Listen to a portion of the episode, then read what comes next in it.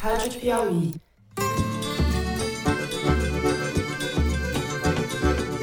Olá, seja muito bem-vindo, seja muito bem-vinda ao Foro de Teresina, podcast de política da revista Piauí. Uma bandeira aqui com provisões aqui do garimpo, vários garimpeiros, materiais que estavam descendo o rio, encontraram aqui a, as forças do Estado. Eu sou José Roberto de Toledo e, junto com você, terei o prazer de conversar com minhas amigas Thaís Bilenque, que também está em São Paulo. Opa, Thaís! Salve, salve, Toledo! Opa, Toledo! Eu, eu não, não, não, não discuto com o presidente do Banco Central. Ah, ah, ele deve explicações, não a mim, ele deve explicações ao Congresso Nacional, a quem o indicou.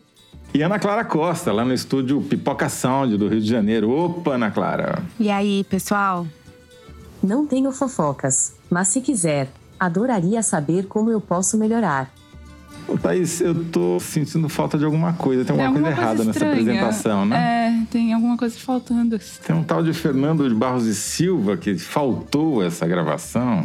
Tá em férias, o Fernando Barros e Silva. Nos abandonou aqui de bateia na mão no Foro de Teresina. Enquanto o Fernando se diverte, vamos nós, Thaís e Ana Clara e eu, garimpar os assuntos da semana.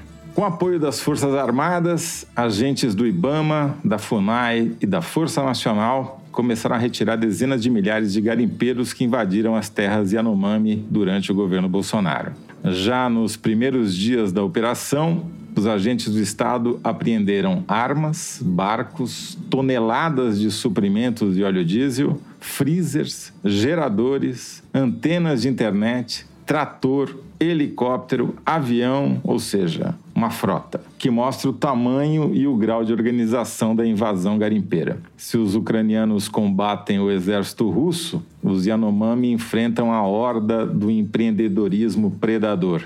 Os garimpeiros agora em fuga são cerca de 10% da população de Roraima, quase 50 mil pessoas que, com a volta do poder público à região, foram abandonadas pelos financiadores e pelos mercadores da destruição. O ouro que essas pessoas buscam no território indígena acaba nas mãos de operadores do mercado financeiro. Ele é negociado por DTVMs, ou seja, distribuidoras de títulos e valores imobiliários, que por conta de quelônios legais pendurados pelo Congresso em uma lei aprovada 10 anos atrás, estão desobrigadas essas DTVMs de verificar a procedência do ouro que compram, contam apenas com a boa-fé dos vendedores. O Supremo Tribunal Federal mandou o Banco Central explicar como controla, ou melhor, como não controla, a compra do ouro ilegal pelas operadoras do mercado financeiro. A fuga desordenada dos garimpeiros abandonados por seus patrões provoca outros dramas. A suspeita de que os invasores tenham atacado indígenas para roubar mantimentos. Uma equipe da Polícia Federal confirmou que pelo menos um Yanomami foi morto e outro ficou gravemente ferido após o que se supõe ter sido um ataque de garimpeiros. E há outras mortes sob investigação. É sobre essa tragédia que a gente vai falar no primeiro bloco. No segundo bloco, a gente tenta entender o confronto verbal entre os presidentes da República e do Banco Central, dito independente. Faz uma semana que Lula vem atacando dia sim, dia também a manutenção da taxa de juros básica da economia em 13,75% pelo Banco Central. Essa taxa, nesse patamar, é a taxa mais alta de juros reais do mundo. Ou seja, mesmo descontada a inflação, ela ainda rende 8% mais ou menos para quem empresta dinheiro ao governo, 8% ao ano. O economista André Lara Rezende escreveu no jornal Valor Econômico essa semana que a alta dos juros que o Banco Central vem promovendo há dois anos, desde o começo de 2021, já custou quase 4% do PIB aos cofres públicos. 4% é o dobro do que vai custar a chamada PEC da transição, ou seja, o aumento dos gastos públicos aprovado pelo Congresso a pedido do governo Lula. Thaís e Ana Clara vão nos ajudar a entender o que está por trás desse bate-boca e quem ganha e quem perde com essa discussão. Por fim, no terceiro bloco, vamos receber Luciano Ramalho para entender outro assunto que parece complicado, mas que afeta diretamente as nossas vidas. Vamos falar sobre inteligência artificial e sobre o Chat GPT, que está provocando uma revolução no mundo dos mecanismos de busca e reações de todos os gigantes da indústria de alta tecnologia. Luciano é um autor de livros de tecnologia traduzidos para nove idiomas e consultor principal da ThoughtWorks, uma empresa global de engenharia de software. É isso. Como diria o Fernando, vem com a gente.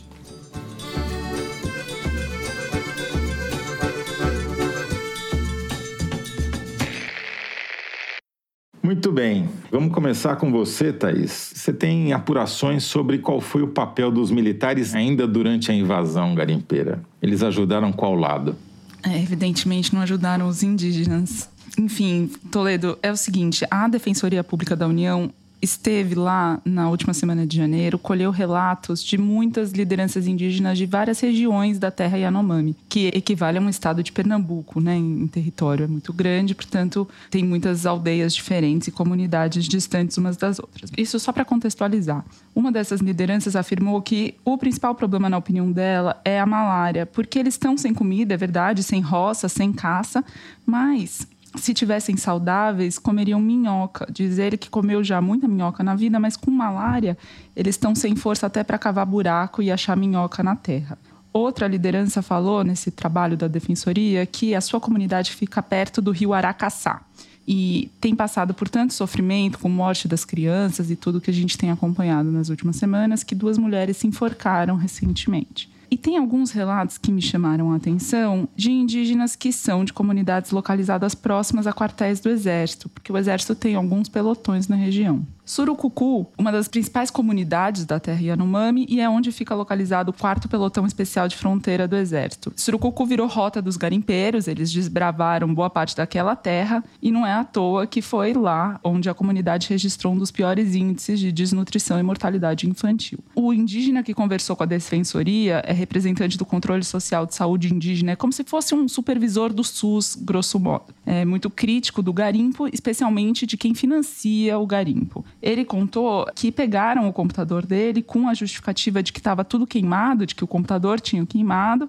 e apagaram todos os documentos. A defensoria não deu mais Eles detalhes. quem? Os garimpeiros? A defensoria não deu esse detalhe, eu fui atrás, inclusive, de saber que encaminhamento que eles deram, mas o que o procurador Alisson Marugal que é procurador da República em Roraima, diz em relação a Surucucu, nos leva a crer que talvez eles sejam um coletivo com mais de uma origem. O Marugal diz que a invasão garimpeira acontece a poucos quilômetros do pelotão do Exército. E ele próprio, procurador, deu uma entrevista dizendo que dialogou pessoalmente com os militares desse pelotão em Surucucu várias vezes ao longo dos anos.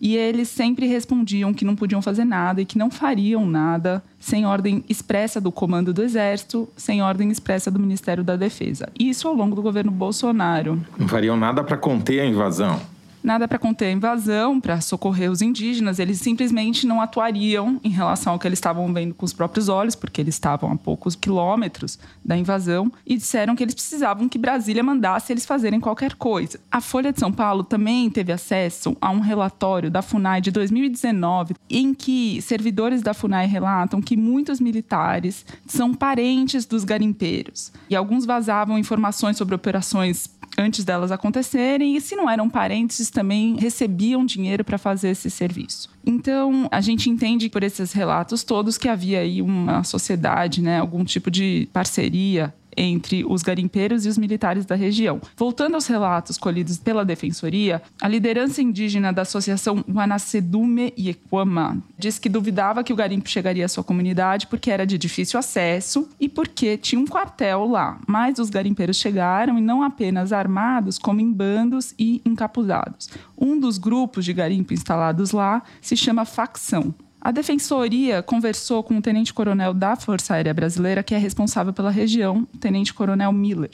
Ele falou da dificuldade para distribuir cestas básicas nas regiões mais remotas, agora, mais recentemente, desde que o governo federal se debruçou sobre o problema, e citou regiões como Auaris. Lá em Auaris tem um pelotão do Exército, mas a pista de pouso usada, em tese, pelo Exército não está em condições de uso. Então, eles não conseguem, segundo o tenente-coronel da FAB, acessar essas comunidades e ajudá-las neste momento de crise. Eu me pergunto, Toledo, o que passa na cabeça de um pai, de um bebê de um mês de vida que começou a tossir assim que nasceu, teve febre, teve falta de ar, teve diarreia e nenhuma equipe médica chegava ali na comunidade dele. Ele mora numa aldeia que só se acessa de barco depois de três horas de navegação. Essa aldeia, em tese, recebe equipes médicas de helicóptero uma vez por mês. Mas, segundo ele disse para a defensoria, as equipes médicas foram apenas duas vezes no ano passado inteiro. E, enquanto isso, ele viu se multiplicarem as pistas clandestinas ao redor da aldeia dele. Já são quatro usadas pelo garimpo naquela região. Esse pai estava com o filho convalescendo, não podia fazer nada, não chegou ninguém e o bebê morreu com 30 dias de vida. Eu me pergunto o que passa na cabeça dele ao saber que um sargento da FAB foi picado por uma jararaca agora, no último dia 1 de fevereiro. Jararaca é uma das serpentes mais perigosas, né? E recebeu os primeiros socorros imediatamente. No meio da noite, os próprios militares os socorreram com um antídoto, puseram ele numa maca, puseram ele dentro do helicóptero, levaram ele no meio da noite para um hospital em Boa Vista e felizmente ele agora passa bem. Mas não é o que acontece com a população Yanomami a gente tem visto isso. É, bom, pelo seu relato fica claro o que, que o Exército deixou de fazer nos últimos meses e anos, né? Agora, Ana, claro, o que, que o Exército está fazendo agora? É suficiente?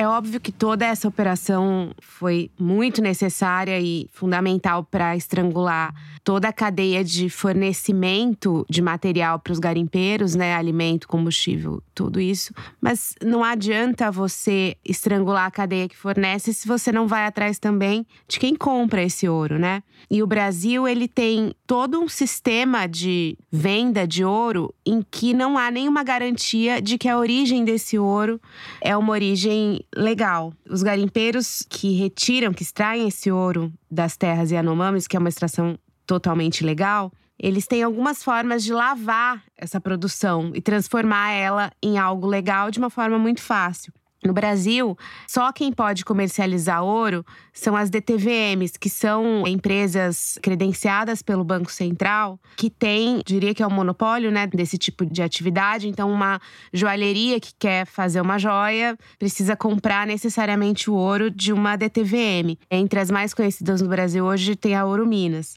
E o garimpeiro ele pode chegar para uma DTVM e vender aquele ouro extraído da terra Yanomami, forjando uma nota dizendo que esse ouro foi extraído de uma terra legal, por exemplo, Minas Gerais, onde há minas de extração de ouro que são legalizadas. Então, a legislação prevê que a boa-fé de quem extrai o ouro já é uma garantia suficiente da origem desse ouro, entendeu? Então, você não tem ninguém que vá checar se aquele ouro de fato veio de uma terra legal ou não. O Ministério Público investigou algumas dessas DTVMs, inclusive a Eurominas, há alguns anos e descobriu, inclusive, que várias delas recebiam ouro da terra Yanomami, vindo de garimpeiros que modificavam as notas fiscais, dizendo que a origem era uma origem legal.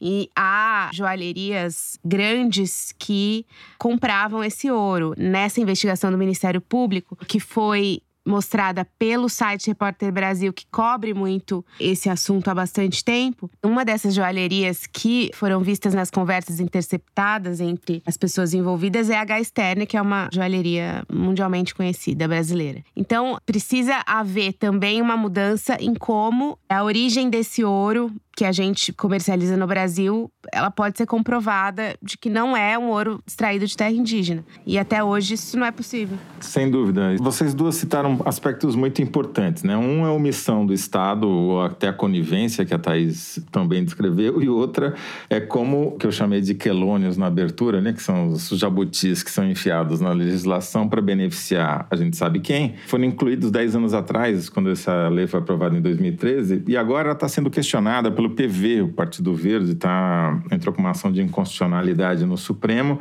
E o Gilmar Mendes está questionando o Banco Central, perguntando: mas vem cá, como é que vocês fiscalizam para ver se esse ouro é feito de sangue ou é feito de leis, né? se é legal? E Ainda não saiu essa resposta. Eu temo que não terá não resposta. Sairá. Não é, sairá. É, tudo tão escancarado que em Roraima, em Boa Vista, você tem a Rua do Ouro, que é a rua em que os garimpeiros vão vender ouro retirado do garimpo Yanomami. E essa rua é conhecida, tá lá, todo mundo tá negociando ali e nada acontece nessa rua, por exemplo. É muito esdrúxulo o que acontece em Roraima, né? Porque o garimpo, de forma geral, é proibido. Segundo o Chico Rodrigues, o senador por Roraima, que agora se filiou ao PSB, mas era do União Brasil e, enfim, era bolsonarista, eu conversei com ele. Ele diz que numa população de 600 mil pessoas, que é a população de Roraima, você tem 50 mil garimpeiros no estado. E se você não é servidor público em Roraima, você tem muita dificuldade de ter algum outro trabalho, né? Iniciativa privada é incipiente e boa parte das pessoas se jogam no garimpo, literalmente. E é esdrúxulo isso, porque toda a economia está baseada nisso e o garimpo continua sendo, em tese, só em tese, proibido. E tem um monumento ao garimpo no centro de Boa Vista e tem a Rua do Ouro, como a Ana Clara relatou. E é incrível como tem uma correlação direta entre o preço do ouro no mercado internacional e as invasões das áreas Yanomami, porque basicamente esse garimpo que a gente tem essa imagem do cara com a bateia, mas que é uma indústria, né? Por exemplo, fizeram uma apreensão de óleo diesel lá, tinha 40 mil reais em óleo diesel, não, isso não é um cara que tem uma bateia só que compra, né? Uma vez só. Basicamente se transforma óleo diesel em ouro, né? Porque quanto mais óleo diesel você tem para movimentar as máquinas, mais chance você tem de encontrar ouro. E isso tem um risco, e esse risco só vale a pena quando a cotação do ouro sobe. Quando a cotação do ouro está lá embaixo, não adianta nada. Agora, para a gente terminar, eu queria a opinião rápida de vocês duas sobre o que, que vai acontecer daqui para frente. Porque me parece que eles vão lá conseguir tirar momentaneamente os garimpeiros da área Yanomami, mas será que vai ter alguma consequência mais profunda e estruturante que mude essa organização de como esse ouro ilegal é vendido? Porque eu tentei entrevistar dois pesquisadores que estudam esse assunto há dois anos. Eles falam, só fala em off, porque em on eu tenho medo porque tem facções criminosas envolvidas na operação. É, ótima pergunta. E a depender de quem manda no Estado, o que vai acontecer é que o ouro ilegal vai se tornar legal e vai continuar sendo extraído agora em maior quantidade. Pelo menos é o que defende o governador do Estado e os senadores que representam o Estado no Congresso, como o Chico Rodrigues, que disse que vai tentar viabilizar a regularização da extração de minério no Estado, inicialmente, segundo ele, fora das terras indígenas. Toledo, eu queria relatar o seguinte: procurei o Ministério da Defesa sobre como que a nova gestão vai lidar com essa aparente parceria entre os militares e os garimpeiros. Né? O ministro da Defesa, José Múcio Monteiro, está neste momento, enquanto gravamos, quinta-feira de manhã, voando de Boa Vista para Surucucu, justamente onde tem o pelotão do Exército, que deixou passarem os garimpeiros sem nenhum obstáculo. A assessoria diz que, enfim, é totalmente outra gestão, não tem como responder pelo que aconteceu antes, e só o fato deles estarem lá demonstra a intenção de ajudar a resolver esse problema e tirar os garimpeiros de lá. Uma coisa que está em debate agora é que tanto o ministro Múcio quanto as autoridades de Roraima estão tentando diferir os garimpeiros chão de fábrica, digamos assim, né, os garimpeiros chão de mina, dos financiadores. Esses sim que já vazaram de lá há mais tempo, desde que se soube que o governo federal faria essa operação, e tiraram boa parte, inclusive, das suas aeronaves da terra para não serem queimadas como aquelas que já foram ao serem apreendidas durante a operação. O Chico Rodrigues, por exemplo, que tem uma estreita relação com os garimpeiros, fala que as pessoas que são os garimpeiros são famílias inteiras. Ele tem um velho conhecido dele de 85 anos, que é um sujeito que garimpa desde que nasceu, segundo ele diz. Porque as famílias se mudam para a terra, se instalam lá em acampamentos, por isso que foram apreendidas todos aqueles equipamentos freezer, né, fogão e tudo mais. Eles vão com os filhos, vão com os avós, vão com todo mundo e ficam lá alguns meses até conseguir extrair minério suficiente para voltar a vender, fazer um dinheiro e se estabelecer, enfim, fazer alguma aquisição na cidade e voltam depois para o garimpo. O que os defensores desses garimpeiros defendem e que o Múcio deu sinais de que concorda é que essa população que está lá para ter um emprego, segundo o Múcio, essa população vai precisar de ajuda para sair, porque os seus financiadores saíram antes e deixaram eles lá ao Deus dará. Segundo o Chico Rodrigues, eles estão entrando em embarcação que cabem 10 pessoas, eles estão entrando em 30, essas embarcações vão afundar e a tragédia vai se multiplicar, segundo ele. Então, existe essa pressão para fazer a operação acontecer de modo mais seguro. Eu acho que tudo isso que está acontecendo agora é uma resposta rápida que o Lula precisa dar, até porque a questão ambiental é uma questão central do governo dele. Mas eu acho que até isso se transformar numa política de governo eficaz, isso envolve o que essas pessoas vão fazer da vida se não garimpar.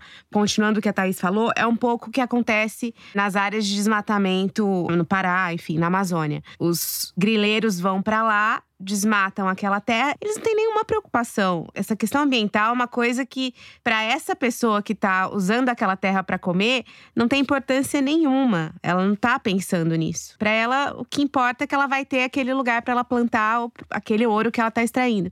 Então, assim, como é que você resolve essa questão social, né? Precisa de uma política pública que o governo vai precisar se debruçar sobre isso. Acho que não pode ficar só a cargo dos governos estaduais, mesmo porque os governos estaduais nesses estados geralmente apoiam essas iniciativas econômicas extrativistas, né? Então, o governo vai precisar ir além dessas imagens desses últimos dias, né? Do Ibama voltando a agir, etc. Imagens que funcionam muito bem nas redes sociais, na TV para repercussão externa, mas que eles vão ter que solucionar de uma forma mais profunda para que de fato acabe com isso. É, algo me diz que nós voltaremos a fazer vários blocos sobre esse assunto no futuro. E assim encerramos esse primeiro bloco. Vamos agora para o segundo bloco. Assine a Piauí.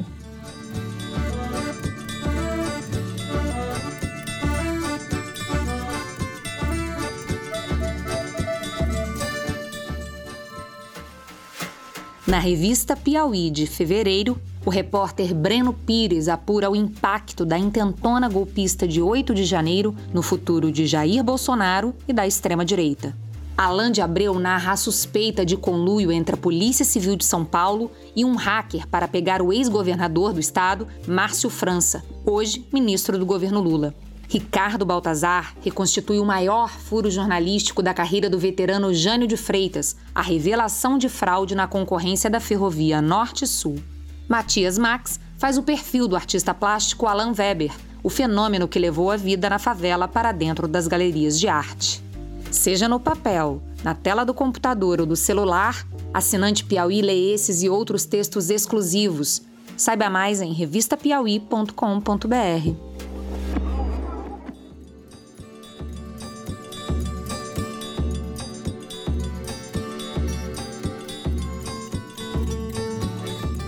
Eu não vou nem fazer apresentação sobre o bate-boca pela internet entre Lula e Roberto Campos Neto, presidente do Banco Central, porque foi só o que a imprensa deu nos últimos sete dias, né? Não teve outra notícia, né? Mas eu vou começar dessa vez com a Ana Clara, perguntando de onde vem essa confusão toda. É, são duas coisas, Toledo. Primeiro, quando você chega no governo e vê a situação da economia e tem acesso aos números, você vai vendo até onde é factível você cumprir as promessas que você fez, né? E diante da situação econômica do Brasil, o Lula se deu conta de que ele não vai conseguir cumprir as promessas que ele fez de aumentar o salário mínimo e fazer a economia se reaquecer, distribuir crédito via BNDES ou via bancos públicos, sem aumentar o gasto público. E aumentando o gasto público, você precisa, via de regra, contrair dívida e essa dívida ela é corrigida pelos juros da Selic, ou seja, quanto mais alta a taxa de juro, mais caro é o serviço da dívida, né? E aí, diante desse cenário, o que, que aconteceu? Aquela foto da Folha de São Paulo, do Ciro Nogueira, conversando num grupo de WhatsApp de ministros do Bolsonaro, em que podia se ver o nome do Roberto Campos Neto. O Lula, desde a campanha, ele já criticou a autonomia do Banco Central. E aí ele vê que aquele cara que tá lá e que ele não pode tirar é abertamente bolsonarista, tá no grupo de ministros, etc., e não vai ser um aliado dele. Só para esclarecer, Ana Clara, a independência do Banco Central, aprovada em lei, prevê que o presidente do Banco Central tem mandato dado pelo Congresso, né, pelo Senado, e que ele não é uma instituição de governo, é uma instituição de Estado. A estranheza vem justamente de um presidente do Banco Central, que representa uma instituição de Estado, estar num grupo de WhatsApp de um grupo de governo, né? É, eu acho que por um lado, assim, na questão de imagem, sim, porque ele supostamente seria isento. Mas ele foi um cara indicado pelo Bolsonaro, um cara que participou da campanha do Bolsonaro, ele era do time do Paulo Guedes na época da campanha campanha. Então, quando Paulo Guedes reuniu aquele pessoal do mercado financeiro para ajudar e tal, Bolsonaro nem tinha ganhado ainda, ele já estava junto. Ele é um cara que, toda vez que o Paulo Guedes ficou a perigo dentro do governo, se falava que ele assumiria, porque ele é extremamente hábil politicamente e é respeitado pelo mercado, e ele é bolsonarista. São coisas que são impossíveis de mudar. Agora, tem uma questão: a política monetária do Banco Central no governo Bolsonaro demonstrou isenção porque não beneficiou o Bolsonaro na campanha, por exemplo. Então, se uma das intenções do Bolsonaro, e ele falou isso em diversas ocasiões, era que a economia se acelerasse durante a campanha justamente para ele colher louros disso em forma de voto, o Banco Central só subiu o juro no ano passado. Então, assim, embora ele seja ideologicamente bolsonarista e, e nunca tenha escondido isso, a gestão dele no Banco Central, especificamente no ano passado, que foi um ano crucial para o Bolsonaro, ela não beneficiou o Bolsonaro. Então, a atuação dele técnica não pode ser vista como uma atuação contaminada pela política, pelo menos não até agora. Pode vir a ser em algum momento. Até argumentaria que ele foi obrigado a fazer isso porque a inflação estava saindo de controle e ele tem por obrigação, inclusive a lei prevê isso, que ele tem que cumprir uma meta de inflação. E ele não cumpriu essa meta de inflação há dois anos, né? Aliás, ele corre risco por causa disso. A questão é o que vem antes, né? O ovo ou a galinha, os juros ou a inflação. E tem um outro aspecto, né, que curiosamente agora os analistas não citam. No final do ano passado, o resultado das contas públicas melhoraram, a, do ponto de vista da dívida, a proporção em relação ao PIB diminuiu, quer dizer, não tem um cenário de explosão da dívida pública que é o que o mercado alega para que se sustente os juros nesse patamar. Né? Mas tem uma coisa, Toledo, que é assim: é um, uma questão complexa e que toda vez que o executivo fala sobre mexer nos juros, isso contamina de uma forma perniciosa as expectativas. Os juros futuros sobem. Então, se Lula fala que ele quer juro mais baixo, o resultado que ele tem é que juros futuros no mercado financeiro acabam subindo e acabam prejudicando ainda mais a situação. Então, e todas as vezes que o governo interferiu nos juros foram duas vezes especificamente. Primeiro, é na crise de 2008, a crise do subprime nos Estados Unidos, que era o segundo governo Lula, né? E houve toda uma política de estímulo à economia e ao consumo para que o Brasil não fosse tão prejudicado pela crise naquele momento e que deu certo. Naquele momento, Henrique Meirelles era presidente do Banco Central e atuou ali, digamos, em parceria com o governo, mas não também de uma forma que fosse muito radical, né? No sentido, vamos derrubar em três pontos os juros esse mês, entendeu? Nessa reunião do Copom. Foi uma coisa ali que foi muito criticada na época, mas que estava dentro do esperado, né? No governo Dilma, ela chegou a falar várias vezes que ela gostaria que os juros caíssem e aconteceu um episódio que foi inédito no governo Dilma, em que você tinha os juros vinham sendo elevados nas reuniões do Copom em razão da inflação, e numa reunião específica os juros caíram um ponto assim. E isso foi visto por todo mundo como uma coisa totalmente inédita, porque para você começar a cortar juros, você primeiro tem que indicar isso nos comunicados do Copom para que as expectativas sejam realinhadas e naquele momento ficou claro que era uma canetada dela porque os juros estavam subindo e do dia para noite passaram a cair. Eu queria voltar a esse ponto, talvez mais para frente, porque eu acho que é fundamental, mas eu queria trazer a Thaís para essa conversa, perguntando para ela, afinal de contas, como é que essa história de juros altos afeta a vida das pessoas e afeta inclusive a principal meta declarada pelo Lula, que é diminuir a desigualdade.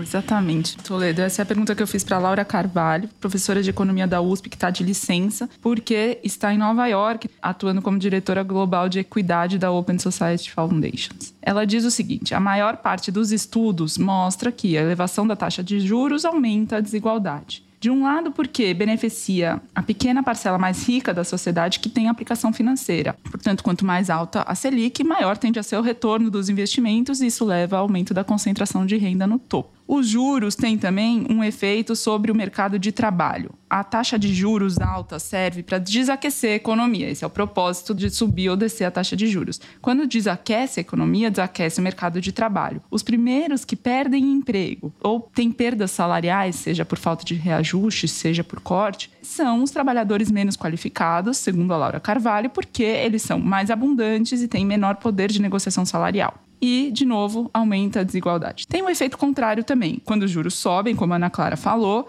você consegue efetivamente combater a inflação, e aí, nesse aspecto, os pobres podem ser beneficiados, mas no caso de a inflação ser puxada por subida de preço de alimento, por exemplo, ou do preço de energia, que foi o que aconteceu no Brasil nos últimos anos. Aí, nesse caso, os juros altos ajudam, favorecem a distribuição de renda, mas a maior parte dos efeitos de longo prazo dos juros altos não é no sentido de diminuir a desigualdade, é o contrário, de aumentar. O que aconteceu no Brasil foi que, com a pandemia em 2020, a inflação disparou de 4,5% para 10% em 2021. Isso segundo o IPCA, né, a inflação oficial. O Banco Central começou a agir, a Selic passou de 2% em março de 2021 e foi para os atuais 13,75%. Só que esse aperto monetário surtiu efeito ainda no ano passado e a inflação fechou em 5,79. Ou seja, ela está acima da meta, mas caiu substancialmente e até a própria meta é questionada por economistas que acham que ela deveria ser mais alta do que está posta pela autoridade monetária. O que o Lula está questionando, que ele quer é que o Banco Central baixe os juros para aquecer a economia. O Banco Central sugeriu que não está tão certo assim de que as medidas fiscais do governo vão conseguir deixar as contas públicas em dia. Nessas cobranças, o Lula se direciona inclusive aos empresários, cobrando que eles se juntem a ele no pedido por taxas de juros mais baixas. Eu perguntei para a Laura por que, que os empresários deveriam se juntar nessa cobrança do Lula. Ela explicou que o empresário que precisa tomar crédito para investir em capital produtivo, tipo instalação, máquina, equipamento, ele paga mais caro quando os juros são mais altos. Então, por trás do que o Lula diz é que juros altos beneficiam só quem investe em capital financeiro e não quem investe em capital produtivo. Tem uma boa parcela dos economistas heterodoxos né, que não são da linha liberal, que questionam todas as premissas desse debate, que questionam, por exemplo, que a independência do Banco Central seja um consenso, porque eles avaliam que as expectativas do Banco Central em relação à inflação e definição de juros refletem os modelos dos analistas do mercado, que na verdade é uma tentativa do mercado de impor sua agenda através do Banco Central e não necessariamente a independência do Banco Central nesse aspecto é positiva. Então tem premissas que também são questionadas. Será que o Lula não está fazendo outras duas coisas, independentemente de tudo isso que foi que a gente discutiu até agora, da questão de fundo, da questão econômica, me parece que tem dois aspectos importantes. Eu tenho até alguns dados aqui da Arquimedes que me dão alguma razão sobre esse ponto de vista. Primeiro, que ele está ganhando a discussão nas redes. 60% das manifestações estão do lado vermelho, que é o lado do Lula e 40% unindo mercado financeiro, bolsonaristas, parte da imprensa nessa posição contrária à posição que o Lula vem defendendo. Com isso, ele está pautando a discussão. Faz uma semana que só se fala de Lula, ninguém fala de Bolsonaro, ninguém fala de outro assunto, só fala dele. Então, primeiro minha pergunta se não é isso também um parte do objetivo, né? Determinar a agenda e dizer olha para cá e não olha para lá. Segundo, ele está fazendo, a meu ver, uma espécie de good cop, bad cop, né? Ele faz todo o papel de vilão e deixa para a equipe, especialmente para o Haddad, o papel de quem contemporizador, né? Um cara que vai lá botar panos quentes, até para melhorar a relação do Haddad com o dito mercado. O que você acha dessa hipótese, Ana Clara? Não, eu acho que é isso com certeza é parte da estratégia. Eu acho que tudo isso não é apenas uma cortina de fumaça. Eu acho que tem uma questão genuína de insatisfação do governo com o Banco Central. E esses ataques eles são importantes no campo político porque o que, que o Lula poderia fazer? Ah, eu quero então derrubar a autonomia do Banco Central. Vou apresentar um projeto de lei, o governo vai lá, apresenta o projeto de lei e vai negociar para tentar aprovar esse projeto de lei. A dificuldade dele fazer isso seria imensa, ele gastaria um capital político totalmente desnecessário para tentar fazer isso acontecer, sem a certeza de que conseguiria. E o governo já disse, o Alexandre Padilha já deu entrevistas falando que o governo não tem nenhuma intenção de apresentar um projeto de lei que derrube a autonomia do Banco Central. Então, quando ele faz esse tipo de pressão pela imprensa, com essas declarações que ele tem feito nos últimos dias, na verdade ele está fazendo política, ele está passando todas as mensagens que ele quer para o Roberto Campos Neto para deixar a bola com ele e ver o que ele vai fazer há pessoas que já notaram nos últimos comunicados do BC algumas mudanças ali, alguns sinais, algumas piscadelas do Roberto Campos Neto para o governo, mas é aquela coisa que só analista de mercado vê, né? Que a gente não consegue enxergar tão bem. Tudo isso para dizer que, assim, com certeza é uma estratégia. É, nesse caso, é cortina de fumaça em parte, porque engaja a militância, porque a Glaze vai lá e fala que o Banco Central não pode fazer isso. Então é importante isso, mas existe o lastro político em tudo que está acontecendo e, sobretudo, ele existe o lastro econômico, que é o Lula precisa que os juros caiam, para que as promessas dele sejam minimamente viáveis. Thaís, primeiro, você acha que isso vai ajudar ou atrapalhar a aprovar a reforma tributária que o governo diz que é a principal grande prioridade que eles vão ter nesse primeiro semestre no Congresso? Ou seja, ele ganha ponto, porque no Congresso também tem muita gente a favor de emparedar o Banco Central, né? E a outra é, será que Lula está jogando para a plateia no sentido ele sabe que vai fazer uma gestão econômica mais liberal do que ele gostaria e está fazendo querer parecer para sua militância para o seu eleitorado que ele está à esquerda e está sendo combatido, ou seja, elegeu um, um inimigo né, personificado pelo Banco Central, simbolizando o mercado financeiro, para dizer, olha, eu tento, mas não me deixam.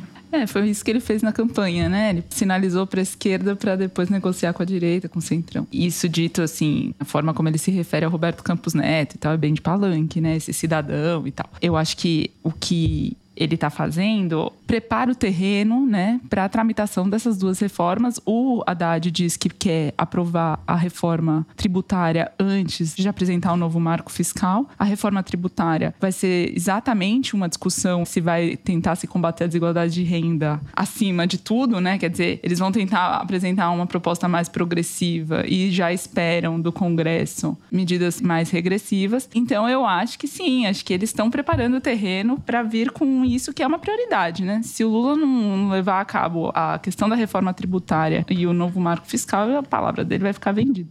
Acho que a gente tende também a imaginar que há por detrás de tudo uma grande estratégia. Mas pelo que eu ouvi dentro da equipe econômica e nessa apuração que eu fiz ao longo desses últimos dias, é que, na verdade, a equipe econômica está bem assustada. Não estava combinado, entendeu nada disso, essa, esse tipo de ataque público. Então, pegou todo mundo meio desprevenido, tudo isso. Não existe ali os peões sendo movidos ali. Fulano apaga incêndio, Beltrano faz isso, etc porque tudo é uma estratégia.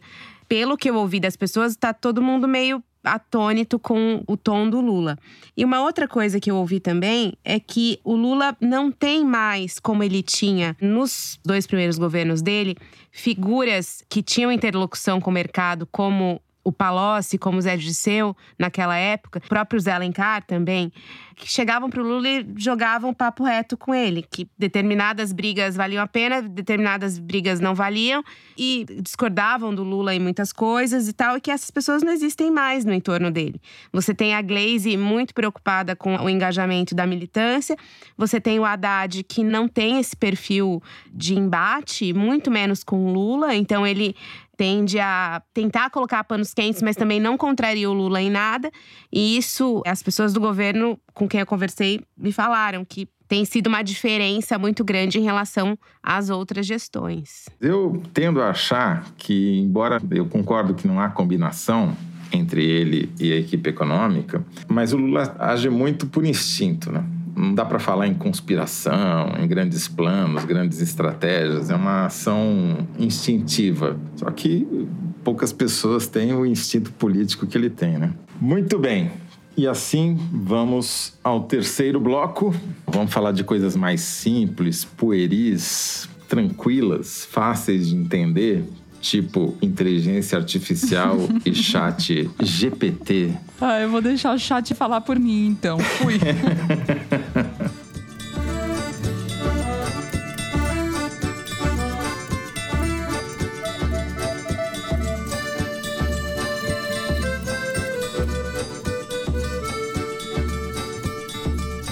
Muito bem. Neste terceiro bloco, além de Thaís Bilenque, Ana Clara Costa e Joe, teremos o auxílio luxuoso do meu amigo Luciano Ramalho, que por acaso é um grande especialista nessas coisas complicadas de internet, tecnologia. Conheço o Luciano faz uns mais tempo do que eu estou disposto a revelar aqui. O Luciano já passou por um monte de iniciativas pioneiras nessa área de tecnologia. Escreveu um livro que é traduzido para mais de quase 10 idiomas. Só falta traduzir agora para algum que eu entenda. E a gente vai conversar sobre Chat GPT e inteligência artificial. A gente trouxe o Luciano porque claramente nós três, apesar de sermos especialistas no assunto, queremos ter uma voz assim, de alguém mais leigo, né, que possa traduzir isso para o ser humano normal. Luciano, conta pra gente primeiro o que é Chat GPT e o que é inteligência artificial. Básico.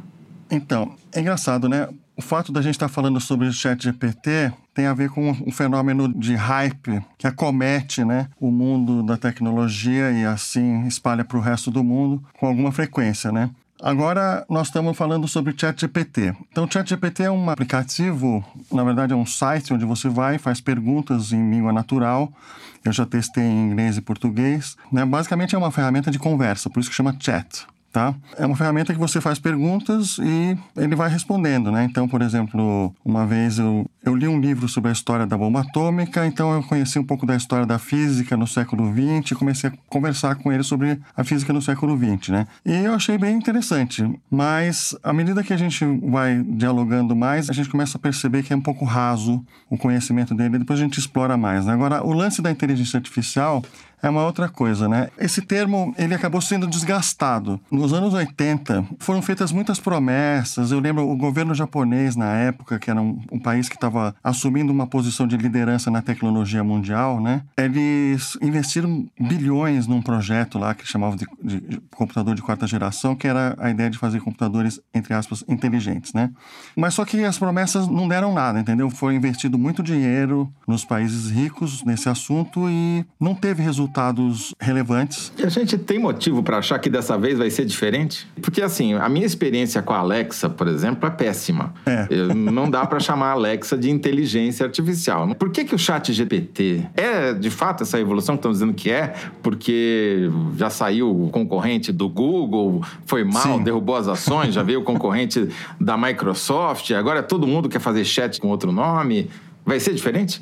Olha, eu acho que a principal diferença, cara, tem a ver com a tal da internet, né? Porque o que acontece é que nos anos 80, a internet estava muito restrita ao meio acadêmico e tinha, tipo, algumas centenas de milhares de usuários, né? E agora você tem esse conhecimento acumulado na forma de conteúdo na internet, nas redes sociais, nos sites, os blogs, etc e tal, e os livros, né, que estão todos digitalizados. Então, tudo isso forma uma base para uma nova abordagem de inteligência artificial que é diferente da antiga. Essa nova é baseada no termo machine learning. Quando esse termo apareceu, eu até pensei, ó, oh, que interessante, parece que é um rebranding, certo?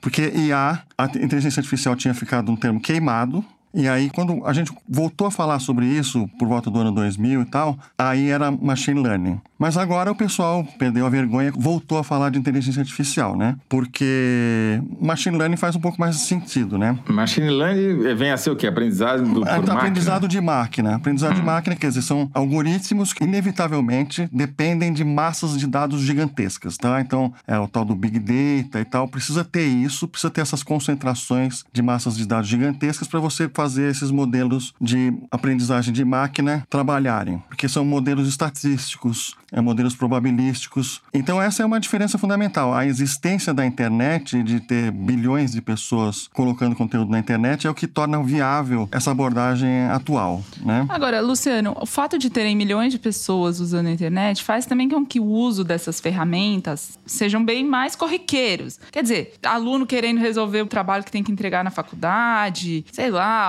um político que quer postar uma legenda no Instagram, o uso dessa ferramenta. Você acha que o futuro dele assim, a moda vai ficar nesses nichos assim ou tem um futuro mais preocupante? Bom, eu outro dia li um tweet que eu acho que resume muito bem a situação atual dessas ferramentas, na minha opinião, né? Você deve usar essas tecnologias hoje em duas situações. Se você tem absoluta confiança que você pode verificar se a, a resposta que veio é correta, ou se você não se importa se a resposta que veio é correta. Então o bolsonarismo vai usar esse chat GPT, que é uma beleza, então. A pessoa que vai usar não vai ficar checando, senão ela não usaria. É, não, mas assim, então existe, só que aí é uma questão de ter, imagina, da gente depender das pessoas terem cuidado, ética. né?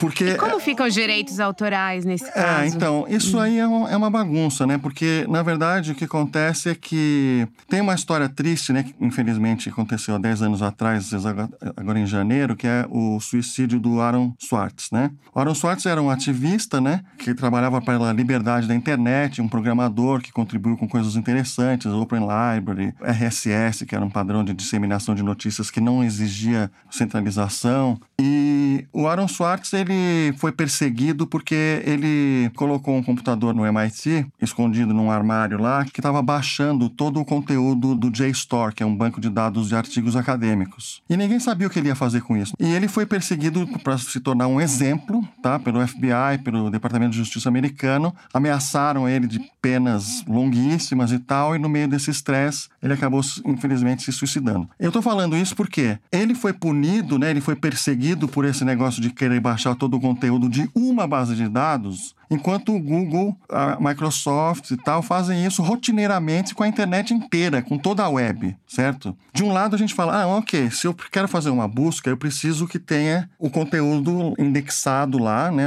da forma mais ampla possível para poder fazer uma busca que vai dar resultado. Então a gente entende isso aí, porque daí, né, é importante falar isso. Está acontecendo uma mudança, né? Os mecanismos de busca, você escrevia a sua pergunta, a sua consulta e ele vinha com links onde você ia ler o trabalho das pessoas nos termos e no contexto onde ele foi publicado. Aí você vai, ah, bom, nossa, aqui tem uma opinião econômica. Ih, mas é no site do Mises.org. E não dá, esse pessoal da escola austríaca é muito louco, entendeu? Você não tem mais esse contexto, porque os Google e o Bing estão cada vez mais já dando as respostas deles. Já repararam nessa tendência? Outro dia eu perguntei sobre o Pelé, o Google falou assim, primeira linha da resposta, ex-ministro dos esportes do Brasil. Olha que resposta idiota. Juro, eu tenho um screenshot, fiz a semana passada essa pergunta. Não é exatamente tá? inteligência artificial como. É. Eu entendi o teu ponto, Luciano, mas eu queria te fazer uma pergunta que me preocupa profundamente, que é o seguinte. Com a evolução do chat GPT, daqui a alguns meses Thaís, Ana Clara, Fernando Barros e eu vamos estar desempregados, não? Eu fiz eu essa pergunta que... pro chat GPT, viu? O que, que, ele respondeu? O que, que, ele respondeu? Fala, conta, Você não perde por esperar. O Luciano, o Luciano fala, depois eu falo o que ele respondeu.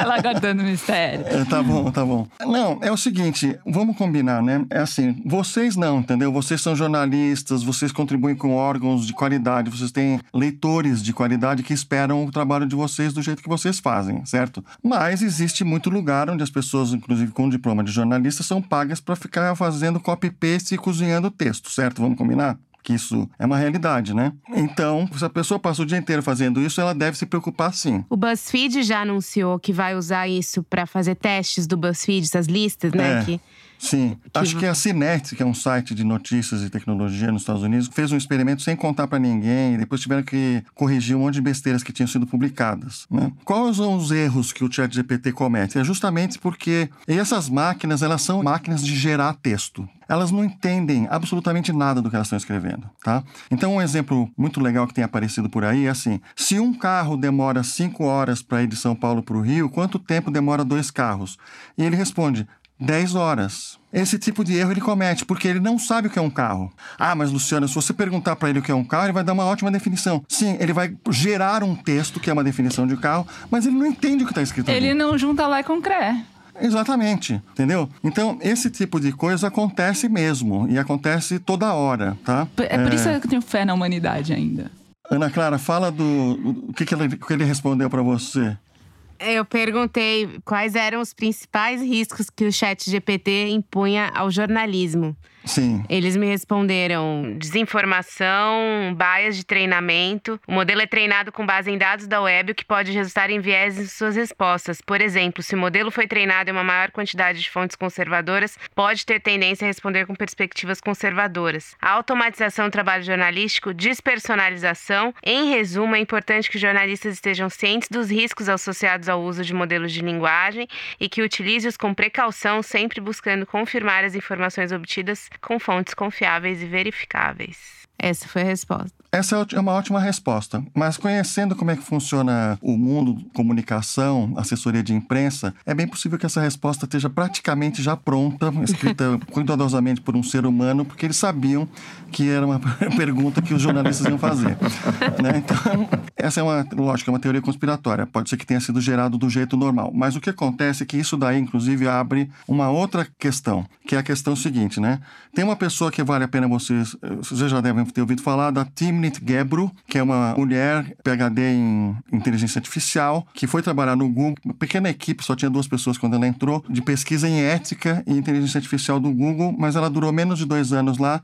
Ela foi demitida por causa de discordâncias em relação a um paper que ela era coautora, que era justamente a respeito dos limites dos LLMs, desses modelos baseados em amostras de grandes amostras de linguagem, né? O que, que ela fala, né? Como engenheira, você vai desenvolver um produto que para as pessoas usarem você vai precisar se preocupar com questões de segurança, né? E da mesma forma, quando você vai num restaurante, você espera que, se você perguntar quais são os ingredientes que vão no prato, que a pessoa vai te informar, certo? Porque você pode ter alergias, você pode ter outras questões que são até muito importantes. Então ela fala como que de repente essa indústria nossa, na né, indústria de informática, indústria de tecnologia é tão desregulamentada que eles podem desenvolver um produto onde eles não dizem para você quais são os insumos entendeu? É uma completa caixa preta. É lógico que eles não querem dizer isso, porque uma das coisas é que abriria a oportunidade, se eles admitissem as fontes, de muitos processos, certo? Processos por direito autoral.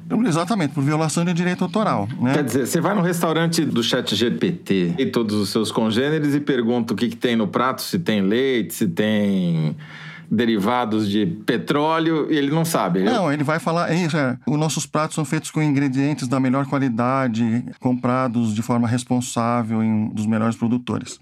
Entendeu? Enfim, então esse é um problema real, né? E, inclusive é interessante porque a Timnit, ela acabou sendo demitida do Google e hoje ela lidera um instituto, Institute for Distributed AI, Instituto da Inteligência Artificial Distribuída, que a ideia deles é desenvolver tecnologia para que a inteligência artificial possa ser desenvolvida de um jeito que evita ou torna desnecessária essa concentração que já é uma característica lamentável da nossa indústria, né? A Ana Clara pode falar melhor, porque afinal de contas eu vou roubar a pergunta dela, mas ela fez um teste pedindo análises críticas para o chat GPT e ele diz que não é com ele, que é elogiar e criticar não é com ele. Como é que foi a história, Ana Clara? É, ele manda uma resposta padrão dizendo que não pode fazer nenhuma análise crítica porque ele não tem argumentos para isso. E aí aparece um, uma regrinha, assim, do lado, assim, esquerdo da tela. Sim. Não fazer então, críticas. você sabe assim. por que, que ele tem essa resposta? Porque existem milhares de pessoas que estão sendo remuneradas para taguear, quer dizer, colocar etiquetas em amostras de texto para dizer, ah, isso aqui é um texto opinativo, ah, esse texto aqui é racista. E onde estão essas pessoas? Nos países que a gente conhece, são os países onde tem pessoas que, onde tem uma países pobres, onde tem uma grande população de pessoas que falam inglês, tá? Na Índia, tem países na África, como a Nigéria também. O que acontece é que existem milhares de seres humanos por trás do efeito do mágico de Oz, né? Eu quero falar uma mensagem que a Timnit falou que eu acho muito importante, que é o seguinte: você imbui essas máquinas de uma certa autonomia no discurso que você faz, porque justamente você quer não ser responsabilizado, entendeu? Então, se a mesma coisa com direção autônoma, né? Se o, o carro do Tesla atropela uma pessoa ou enfia o carro num poste, machuca os ocupantes, a culpa é do carro. certo? Pô, aconteceu uma falha no carro, entendeu? Então, isso aí é um negócio que a gente precisa estar atento também, né? Não dá para processar o chat GPT pela é, crítica que ele exatamente, fez. Que é uma defesa um pouco parecida até com a defesa que essas grandes empresas usam, né? Que na verdade já virou lei nos Estados Unidos há tempos, né? Das empresas de redes sociais para falar de desinformação, né? Não, a gente não se responsabiliza pelo que as pessoas escrevem, né? Mas só que com isso, eles também não se responsabilizam por uma coisa que é evidente que eles têm que se responsabilizar, que é o quanto que eles promovem conteúdos que deixam as pessoas com raiva, porque isso aumenta o engajamento e eles estão interessados só no engajamento, porque é isso que dá dinheiro. Mas como que eles vão ganhar dinheiro? Isso Do mesmo que jeito entendi. que o Google ganha dinheiro com a busca. Eles vão aumentar esse fenômeno que nós estamos vendo, que é de profunda injustiça com os criadores de conteúdo certo? Que é, você vai fazer uma pergunta para o Google, em vez de ele dar links para sites que falam daquele assunto, ele vai responder para você. Ou seja, a, a, imprensa vai se ferrar mais ainda, né? Porque Sim, além sim, de ter sim. sido substituída no mercado publicitário pelos instrumentos de busca e redes sociais, não vai nem ter mais link para as reportagens que ela escreve. Vai ser tudo. Mas o, o Google ele apresenta também links patrocinados, que é como ele ganha dinheiro. O Chat GPT vai Vai ser assim também? É, sim, não. É, ó, se tem uma coisa que o pessoal lá no Vale do Silício não tem dificuldade é em pensar formas de ganhar dinheiro, mesmo quando eles oferecem um serviço de graça, certo? Como, por exemplo, o Facebook, certo? Tem aquela famosa máxima, né? Quando o, o serviço é de graça, você é o produto, né?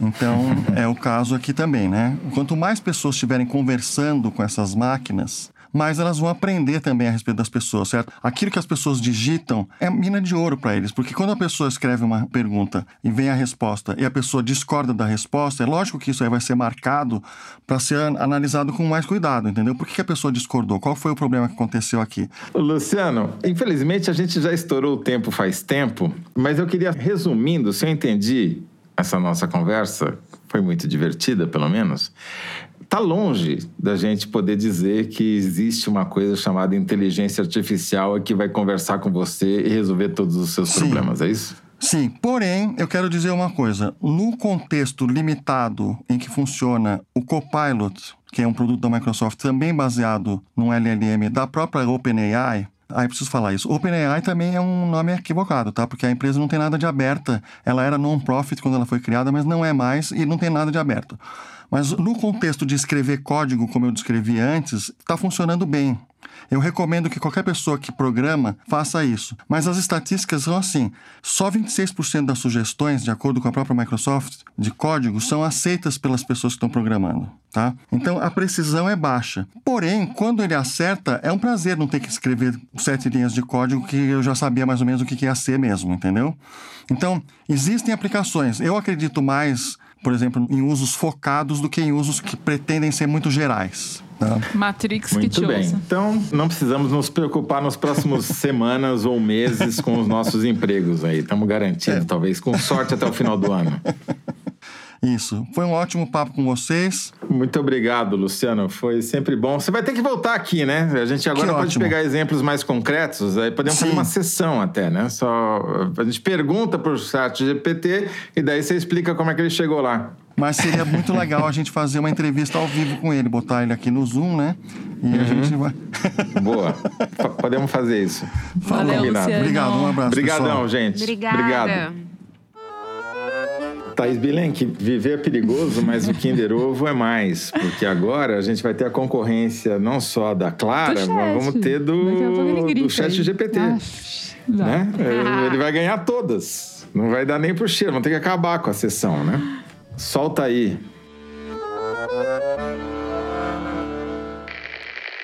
Quando eu estava no ensino fundamental, nós tinha um programa de redação de uma rede de televisão e que quem fizesse a melhor redação iria conhecer os estúdios daquela televisão. Eu devo ter entregado ali umas 10, 15 redações para querer Kim Kataguiri. A Secretaria Kim. de Educação do- do- da cidade do Rio de Janeiro, por exemplo, leva os melhores alunos para a NASA e para a Disney. Né? Imagina o quanto se, para mim, conhecer o estúdio de televisão já me motivou tanto a escrever, a ler, a interpretar texto. Imagina né, ir para a NASA e ir para a Disney. O que eu quero fazer é nacionalizar esse programa, pegar os melhores alunos, levar para fora, tanto para se divertir como para ter experiências científicas e incentivar essas crianças a terem os melhores resultados possíveis. Ai, quem tá aqui? As ideias. Bom, só tenho duas coisas a dizer sobre isso. daí. Primeiro, que é, imagina um programa que vai multiplicar o número de Kim Kataguiris, né? Imagina as consequências disso para o Congresso Nacional. Segundo, a gente convida a pessoa aqui para nos ajudar na 10 boa, tá? Ela vem e ganha. Achando que tudo bem. E ganha da gente. Assim, rapidinho. Não deu nem chance de eu acionar o chat GPT. A minha cabeça tá arejada por causa das férias, então. A primeira- É Sei. humilhar. Daí se a é? primeira coisa que você lembrou foi o Kim Kataguiri. Tá certo. Ana Clara. Muito bom. Parabéns, Ana Clara Costa. Parabéns. Muito bem. Vamos agora para o Correio Elegante. A paraense Juliana Mendonça escreveu o seguinte. Gostaria de agradecer a companhia de vocês nos meus sábados de faxina. Adoro bater roupa, dando gargalhada do cenário tragicômico e do roteiro forçado que é esse país. Moro em São Paulo há anos, mas recentemente adentrei no meio carnavalesco como tocadora de caixa. E enquanto discutia possíveis nomes de bloco com meus colegas, pensei que seria incrível ter um bloco dedicado aos Teresiners, tão carentes de uma convenção. E o que seria melhor do que um bloco de carnaval para isso? Além de servir para finalmente juntar os solteiros e os corações partidos que escrevem para o Correio Elegante, seria mais um bloco com potencial para nome estapafúrdio e maravilhoso, como Bloco Opa Toledo. Esse seria péssimo, né? Seria um fracasso completo. Bloco Unidos da Caquistocracia Falida ou Furo de Teresina. Esse é o bloco da Thaís. Um grande abraço para vocês e para os meus amigos ouvintes. Iago, Lívia, Léo, Gabriel, Hugo e Pedrinho do Botafogo. O Nelson Leal Alencar, que é professor da Universidade Federal do Piauí, nos escreveu: Sou um pastor da religião Foro de Teresina e cumpro o papel de espalhar a palavra do podcast onde posso. Escrevo hoje para contar uma das pegadinhas que apronto com vocês. Sou forista de faxina de final de semana, para não perder nenhum detalhe, ajusto a velocidade do áudio para 0.8 e, mesmo que o assunto seja sério ou triste, me pego rindo de engasgar. As vozes de todos ficam num misto de Acordei agora para gravar e melhor parar com um vinho. Beijo para todos, todas e todes. Prometo que na próxima vou trocar a faxina por uma garrafa de vinho para me sentir bem mais perto de vocês. Eu não entendi a piada que ele faz colocando em 0.8. Ai, ai, Nelson, que tortura. Eu vou ler o e-mail enviado pelo Jaelton Quirino.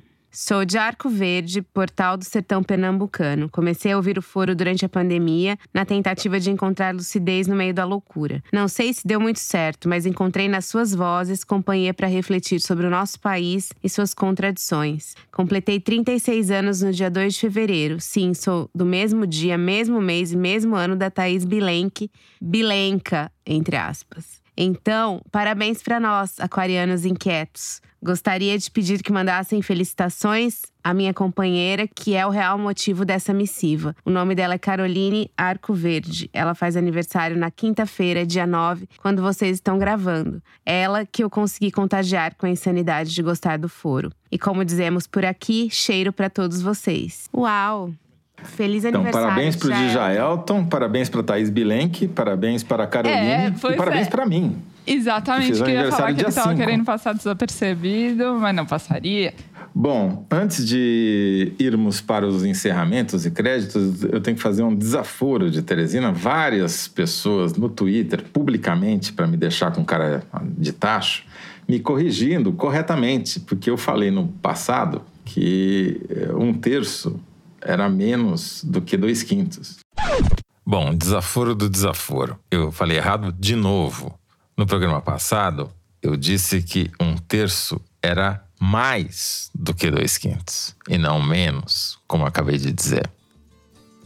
Muito bom. E assim vamos terminando o programa de hoje. Se você gostou, não deixe de seguir a gente e dar cinco estrelas no Spotify. Também seguir no Apple Podcasts e na Amazon Music. Favoritar na Deezer e se inscrever no Google Podcast, no Castbox e no YouTube. O Foro de Teresina é uma produção da Rádio Novelo para a revista Piauí com a coordenação geral de Evelyn Argenta, ou será da Evelyn Argenta. A direção é da Mari Faria e a produção é do Marcos Amoroso. O apoio de produção é da Gabriela Varela, a edição é da Evelyn Argenta e do Tiago Picado. A finalização e a mixagem são do Luiz Rodrigues e do João Jabassi do Pipoca Sound. Jabassi, que também é o intérprete da nossa melodia tema, composta por Vânia Salles e Beto Boreno.